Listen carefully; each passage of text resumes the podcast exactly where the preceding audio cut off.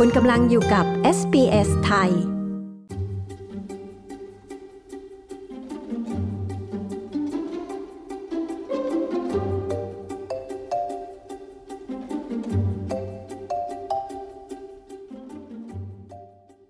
วีซ่าลีภัยนะคะ เป็นอีกวีซ่าหนึ่งที่เอเจนต์เถื่อนมักจะนำมาใช้เพื่อหลอกเอาเงินจากคนไทย คุณธนาวันโรจนะเวทหรือคุณจอย agent ที่มีการลงทะเบียนได้ให้สัมภาษณ์ข้อมูลที่ถูกต้องของวีซ่าตัวนี้กับ SBS ไทย ดิฉันชลดากรมยินดี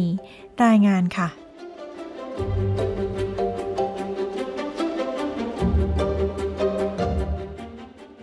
ค่ะสวัสดีค่ะ พี่ชื่อพี่จอยสเตลล่านะคะ หรือชื่อเต็มๆว่าธนาวันโรชนาเวศเป็น Registered Migration Agent อยู่ที่บริษัท Stella Education and Visa Center ค่ะ วันนี้อยากจะมาถามพี่จอยถึงข้อมูลเกี่ยวกับวีซ่าลีภัยนะคะ เพราะว่ามีข้อมูลผิดๆอยู่บ้าง ตรงนี้มีข้อมูลผิดๆเกี่ยวกับวีซ่านี้อย่างไรบ้างคะ ค่ะ ก่อนอื่นเลยนะคะ พี่ ขอออกตัวก่อนว่าการคุยกันวันนี้เป็นการให้ข้อมูลโดยทั่วไปเป็น general information นะคะเกี่ยวกับวีซ่าผู้ลี้ภัย ไม่ได้เป็นการสนับสนุน หรือเป็นการกีดกันไม่ให้ทำวีซ่าชนิดนี้ คืออยากให้ให้ข้อมูลเป็นข้อมูลเบื้องต้นในการที่จะพิจารณาว่าตัวเองเหมาะสมหรือเปล่าในการที่จะยื่นวีซ่าชนิดนี้ค่ะก็ส่วนใหญ่ที่เราเห็นกันมาเนี่ยข้อมูลผิดๆที่คนไทย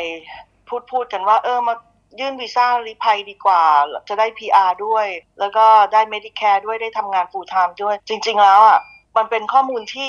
คนที่เขาชักชวนเนี่ยเขาบอกไม่หมดวีซ่าผู้ลี้ภัยวีซ่า PR จริง แต่กว่าจะได้ถึงตรงนั้นน่ะมันต้องทำการพิจารณาอย่างถี่ถ้วนมีหลักฐานยืนยัน แน่นอนว่าตัวเองเนี่ยเป็น refugee จริง ๆ คือ refugee ในความหมายของ immigration เนี่ยก็คือผู้ที่มี well founded fear of persecution ที่จะกลับประเทศตัวเองไม่ได้ คือคือคิดว่าถ้ากลับไปต้องโดนโดนทำโทษ โดนฆ่า โดนกักขัง คือโดนประมาณต่างๆเนี่ยค่ะ คือกลับประเทศไม่ได้ เอางี้ดีกว่า ก็ก็จะขอรีภัย แล้วด้วยเหตุผล 5 ประการในความหมาย immigration นะคะ เช่น เชื้อชาติ ศาสนา เผ่าพันธุ์ ความคิดเห็นทางการเมือง หรืออะไรเงี้ยค่ะ ที่ที่ขัดแย้งกับประเทศที่ตัวเองหนีมา ถ้าเกิดไม่สามารถที่จะพิสูจน์ตรงนี้ได้ ก็จะไม่ได้วีซ่าตัวนี้ แต่ล่าสุดเนี่ย immigration ก็ก็มีตัวหนึ่งที่เขาถือว่าเป็น protection visa เหมือนกัน ที่มาเป็นพิจารณาเพิ่ม ตรงที่ว่าถ้าสามารถที่จะไปเข้า criteria ของ complementary protection visa ได้ เช่นรู้ว่าถ้าเกิดกลับไปเนี่ย จะต้องถูกโทษประหารชีวิตสมมตินะคะ หรือว่าถูกกักขังต่างๆ นานาถูกทรมาน ถูก ดูถูกเกียดย้ำตานานาอะไรอย่างเงี้ย ก็ก็อาจจะมาใช้ตัวเนี้ยเป็นการอ้างอิงได้ว่าไม่สามารถกลับประเทศไทยได้ แต่จริงๆ กว่าจะกว่าจะกว่าจะพิสูจน์ตรงนี้ได้เนี่ย มันต้องมีเหตุผลและมีคำอธิบายที่ละเอียดและเป็นไปได้แล้วทุกอย่างเป็นเรื่องจริง อย่างที่บอกว่าถ้าเป็นเรื่องจริงก็ทำจะค่ะมันก็ก็ไม่เป็นไรมันก็ถือเป็นวีซ่าตัวหนึ่ง แต่ถ้าไม่ใช่เรื่องจริงอย่าทำเลยเพราะผลเสียมันมันมีมากมายตามมา โดยที่เราจะเสียโอกาสในการทำวีซ่าชนิดอื่นไปโดย โดยเปล่าประโยชน์เลยค่ะ พูดง่ายๆว่าอาจจะสูญเสียไปเลย โดยที่ไม่สามารถยื่นวีซ่าอย่างอื่นได้ในออสเตรเลีย หรือว่าจะกลับมาได้อีกเลย เพราะฉะนั้นถ้าไม่ใช่เรื่องจริงอย่าทำค่ะ แล้วปกติแล้ววีซ่าตัวนี้ค่ะ จะใช้เวลาในการพิจารณานานแค่ไหนคะ วีซ่าตัวนี้พอยื่นไปปุ๊บเนี่ยก็จะใช้เวลา 90 วันในการพิจารณา หรือบางทีก็อาจจะเร็วกว่านั้นก็ได้ เพราะว่าถ้าดูแล้วมันไม่ใช่เรื่องจริงเลย เห็นชัดๆ อยู่แล้วเขาก็ปฏิเสธออกมาทันที แต่ส่วนใหญ่แล้วก็ใช้เวลาประมาณ 3 เดือนนะคะ ถึงจะรู้ผลว่าโดนปฏิเสธ แล้วพอโดนปฏิเสธปุ๊บคนไทยส่วนใหญ่เนี่ยที่เอเจนต์เถื่อนทั้งหลายที่เขาไปยื่นให้เนี่ยเขาก็จะใช้วิธีที่ว่าอะงั้นอุทธรณ์ต่อจะได้ยืดเวลาในการอยู่ในออสเตรเลีย ระหว่างอุทธรณ์เนี่ยมันจะใช้เวลา 2-3 ปี เพราะว่าศาลอุทธรณ์เนี่ยทริบูโนเนี่ยมีเคสต่างๆ เป็น 60,000-70,000 เคสที่รออยู่ เพราะฉะนั้นเนี่ยมันยากที่จะพิจารณาได้เร็วขึ้น เพราะฉะนั้นวีซ่าชนิดนี้ก็จะถูกทิ้งไว้ในนั้นเนี่ยในศาลอุทธรณ์ประมาณ 2-3 ปี กว่าจะดึงเรื่องขึ้นมาพิจารณา แล้วพอพิจารณาก็เกือบจะร้อยเปอร์เซ็นต์คือก็คือว่า ถูกปฏิเสธอยู่ดี ยังไงก็ต้องต้องออกไปอยู่ดี แล้วคราวนี้ก็สิ่งที่จะตามมาก็คือจะถูกเรคคอร์ดไว้ จะถูกแบน re-entry ban ห้ามเข้าเป็นเวลา 3 ปีหรือ 10 ปีขึ้นอยู่กับเคสค่ะก็คือเท่ากับว่าอาจจะมีการใช้วีซ่าตัวนี้เป็นการประวิงเวลาเพื่อให้ยังสามารถอยู่และทำงานในออสเตรเลียได้ แต่หลังจากนั้นเนี่ยก็จะถูกแบนห้ามเข้าประเทศ ตรงนี้เนี่ยค่ะ พอมีบทลงโทษแบบนี้มันจะมีผลกับตัวเขายังไงบ้างคะ ที่ที่ที่แบบชัดๆเลยคือผลกับตัวเขาคือเขาก็ห้ามห้ามยื่นวีซ่าชนิดอื่นอีกเลย คือยื่นได้แต่ไม่สามารถ grant ได้ไม่สามารถจะได้รับอนุมัติได้ถึงแม้จะเป็นเรื่องจริงสมมติว่าในอนาคตเขาเกิดมีพบรักขึ้นมาจะแต่งงาน หรือจะทำวีซ่า partner ขึ้นมาเนี่ยเขาก็ไม่สามารถได้วีซ่าได้คือ immigration ไม่สามารถที่จะให้วีซ่า partner กับเขาได้เป็นเวลา 3 ปี หรือ 10 ปีที่ต้องอยู่นอกออสเตรเลีย หรือบางทีก็อาจจะไม่ได้เลย เพราะว่าเป็นการคล้ายๆว่าทำโทษอะค่ะว่าค่ะไปยื่นไปหลอกลวงเจ้าพนักงานยื่น protection วีซ่าทำไม แล้วถ้าเกิดผลเสียในของในส่วนรวมก็คือว่าวีซ่าชนิดเนี้ยพอยื่นไปแล้วเขาก็เก็บสถิติว่าประเทศไหนยื่นมากน้อยแค่ไหน แล้วยิ่งถ้าเกิดประเทศไทยมาถึงปุ๊บมาด้วยวีซ่าท่องเที่ยวหรือวีซ่านักเรียนปุ๊บแล้วก็ ต่อด้วย protection ทันทีเพราะทำวีซ่าอย่างอื่นไปได้เนี่ย ก็จะเก็บสะสมไปเรื่อยๆ ว่าคนไทยเข้ามากี่เปอร์เซ็นต์ที่ยื่น protection visa แล้วถูกปฏิเสธ ก็จะทำให้ประเทศเนี่ยถูกจัดอันดับไป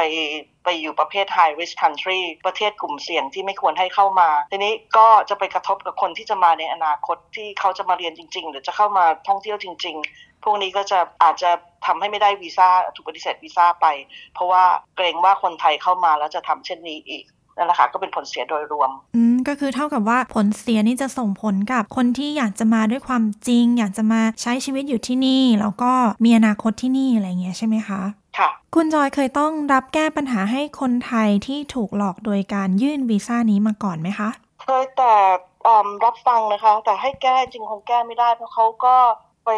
ทำแบบถลำลึกไปแล้วคือไปโดนหลอกมาจนไม่รู้จะทำยังไงต่อแล้ว อยู่ในขั้นอุทธรณ์หรือบางคนก็ เป็นผีไปแล้วหมายว่าอยู่ผิดกฎหมายไปแล้ว โดยที่ไม่รู้ว่าตัวเองอยู่ด้วยด้วยสถานะอะไรจนกว่าจะมาเช็คคือถ้าที่ทำได้ก็คือเช็คสถานะได้ว่าให้ confirm แน่ๆว่าเขาไม่มีวีซ่าแล้วอย่างแน่นอนหรือเขาถูกปฏิเสธไปนานแล้ว ก็คือเช็คแล้วก็บอกเขาตัดสินใจดูว่าเขาจะทำยังไง คือถ้าเขาจะกลับก็ก็คือแนะนำให้ไปทำ bridging visa E เพื่อที่จะเดินทางออกนอกประเทศโดยถูกกฎหมายคือไม่ต้องไปโดนกักที่สนามบินหรืออะไรแต่ให้ไปช่วยแก้ อย่างอื่นคงแก้ไม่ได้แล้ว เพราะมันสายเกินไปเพราะวีซ่าชนิดนี้ถือว่าโทษรุนแรงมากนะคะ ถ้าถ้าเกิดยื่นโดยที่ไม่มีมูลความจริงแล้วถ้าเกิดว่าเขาจับได้ว่าเอเจนต์ไหนเป็นคนจัดการหลอกลวงให้เนี่ย ก็จะมีโทษปรับ2แสน1 0,000เหรียญ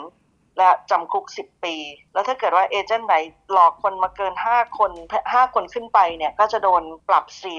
0 0 0 เหรียญจำคุก 20 ปี หรือทั้งจำทั้งปรับเพราะฉะนั้นโทษมันค่อนข้างรุนแรงไม่ไม่ไม่ค่อยอยากมีเอเจนต์ไหนไป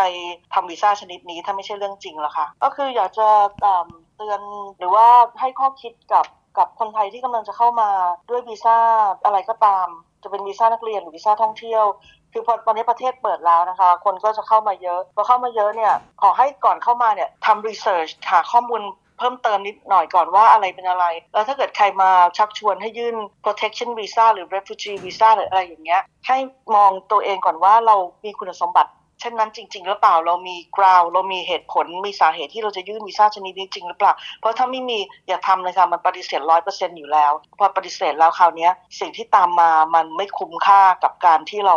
เสียเวลาเสียเงินแล้วก็เสียชื่อไปโดยทั้งทั้งส่วนตัวและส่วนรวม เราอาจจะทำวีซ่าชนิดอื่นได้ โดยที่ไม่ต้องยื่น protection visa ที่จะอยู่ต่อ แต่ถ้าเกิดว่าเรายื่นไปแล้วเนี่ยก็ต้องยอมรับสิ่งที่จะเกิดขึ้น คือนั่นรู้ว่าอนาคตเราแทบจะไม่มีอะไรเลยในออสเตรเลีย อาจจะต้องกลายเป็นผีอยู่หลบซ่อนๆต่อไปหรือทำอะไรทำงานที่ไหนก็ไม่มีใครรับ เพราะว่าเขาตอนนี้เขาก็ต้องเช็คด้วยว่าถือวีซ่าอะไรทำงานได้หรือเปล่า คือมีแต่ข้อเสียค่ะ อย่าไปยื่นเลยค่ะ protection visa แต่ถ้าเป็นเรื่องจริงถ้าถ้าเกิดเป็นคนที่พูดง่ายๆว่ามีสาเหตุที่ที่กลัวที่จะต้องกลับไปเมืองไทย ด้วยเรื่องบางเรื่องในหนึ่งหนึ่งในห้าที่เคยกล่าวไปแล้วนะคะค่ะหรือหรือมีผลอื่นๆเนี่ยก็ก็ลองปรึกษากับคนที่มีใบอนุญาตที่จะให้คำแนะนำเรื่องนี้โดยถูกต้องนะคะ ไม่ว่าจะเป็น register migration agent หรือทนายความหรือ ค่ะก็ต้องก็คือ 2 แบบนี่แหละค่ะถ้าไม่ register migration agent ก็เป็นทนายความที่มีไลเซนส์ถูกต้องในออสเตรเลียในการทำวีซ่าเพราะฉะนั้นเนี่ยถ้าเกิดว่าไปยื่นโดยที่ตามตามๆกันไปเอาฝากคนนั้นยื่นฝากคนนี้ยื่นเนี่ยมันก็ พูดง่ายๆว่าเป็นผลเสียกับตัวเอง เพราะว่าร้อยทั้งร้อยจะโดนหลอกซะเปล่าๆค่ะ แล้วถ้าอย่างนั้นพี่จอยมีคำแนะนำไหมคะ กับวีซ่าสำหรับคนที่สนใจอยากมาทำงานในออสเตรเลียเนี่ยค่ะว่ามีช่องทางวีซ่าตัวอื่นอย่างไรบ้างคะ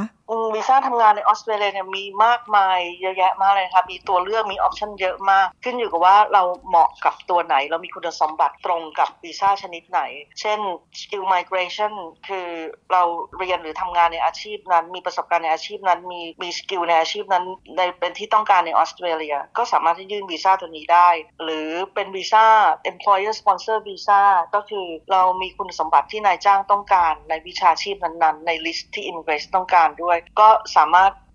ให้นายจ้างสปอนเซอร์ได้ หรือเป็น global talent visa คือเรามี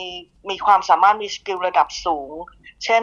หมอนักวิทยาศาสตร์ engineer เป็นต้นเนี่ยนะคะ จริงๆมันมีมีทั้งหมด 10 สาขาอาชีพ อันนี้ต้องต้องก็ก็มานั่งคุยกัน หรือถ้าเกิดยังไม่ยังไม่แน่ใจตรงไหนเลยเนี่ยก็มาด้วยวีซ่านักเรียน คือถ้าอยู่ในวัยเรียนนะสมมติว่าเพิ่งจบปริญญาตรีเนี่ยจะมาเรียนต่อโท ก็มาจากตรงนั้นก่อนดีกว่า จะทำให้มีโอกาสในการมีออปชันมากขึ้นมากขึ้นในการที่จะอยู่หรือทำงานต่อในออสเตรเลียค่ะอีกวีซ่าหนึ่งนะคะ ที่อยากจะเตือนคนไทย เพราะว่าเห็นมีข่าวรายวันเลยว่าโดนหลอกกันเรื่องวีซ่าเกษตรกร หรือ agricultural visa เนี่ยจริงๆวีซ่าตัวนี้มีจริงนะคะ แต่ยังไม่ออกมาใช้เท่านั้นเอง เพราะว่าประเทศแต่ละประเทศในเซาท์อีสเอเชียเนี่ยยังไม่ได้มีการเซ็นสัญญากับออสเตรเลียอย่างเป็นทางการอยู่ในช่วงอยู่ในขั้นเจรจากันอยู่ แต่ในอนาคตเนี่ยถ้ามีวีซ่าชนิดนี้ออกมาจริง เขาก็ไม่ได้ให้ทำกันโดยเสรีนะคะ คือต้องผ่านกระทรวงแรงงานของแต่ละประเทศเท่านั้น คือไม่ใช่ว่าเอเจนต์ต่างๆ จะมารับยื่นวีซ่าชนิดนี้ได้ อันนี้อย่าไปหลงเชื่อแล้วอย่าไป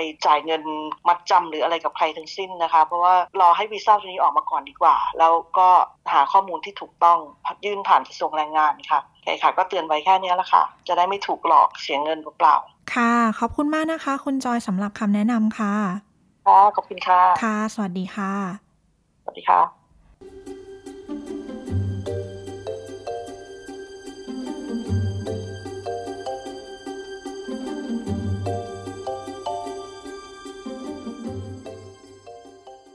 แล้วที่จบไปนั้นคือบทสัมภาษณ์ของคุณจอยเอเจนที่มีการลงทะเบียน กับข้อมูลที่ถูกต้องในเรื่องของวีซ่าลีภัยนะคะ ดิฉันชลดากรมยินดี รายงานค่ะ